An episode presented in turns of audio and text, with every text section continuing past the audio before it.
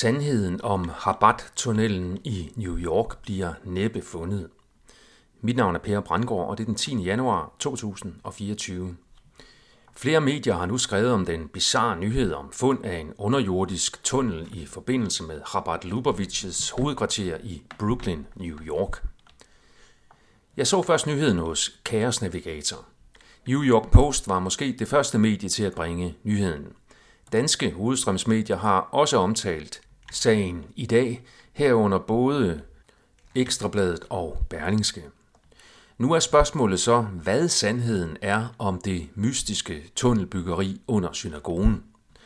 Den officielle historie fra Rabat Lubavitch selv er, at tunnelen er herværk udført af unge mandlige medlemmer af Rabat.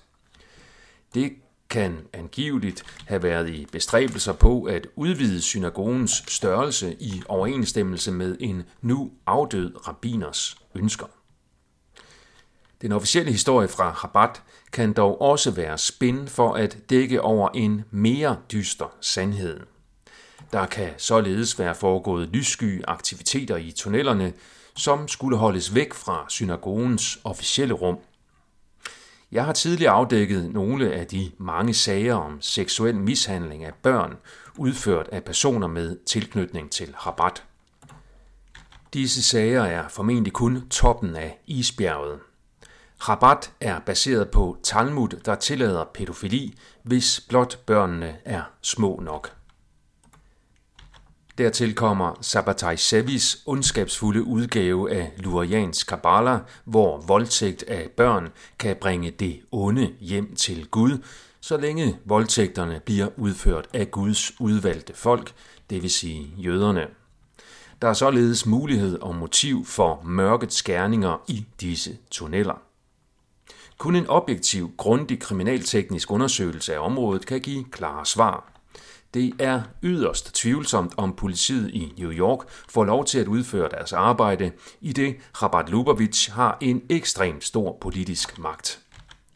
Hvis de har gjort noget kriminelt, så har de således magten til at forhindre efterforskning af mistankerne. Jeg erfarede det samme, da jeg forgæves forsøgte at få Københavns politi til at efterforske velbegrundede og veldokumenterede mistanker om, at et netværk med tilknytning til Rabat Lubavitch i København stod bag karaktermordet med falsk voldtægtsanmeldelse mod mig i 2018. Den ekstreme afvisning af mine talrige forsøg på at anmelde rabat tyder i min optik på, at politiet i Danmark er politisk presset ovenfra til aldrig at efterforske og udelukkende beskytte personer og grupper, der identificerer sig som jøder. Set i lyset af, hvad der foregår i Israel nu, så virker det som om, at både regeringen og politiet beskytter de kriminelle, der gemmer sig bag det kroniske offerkort.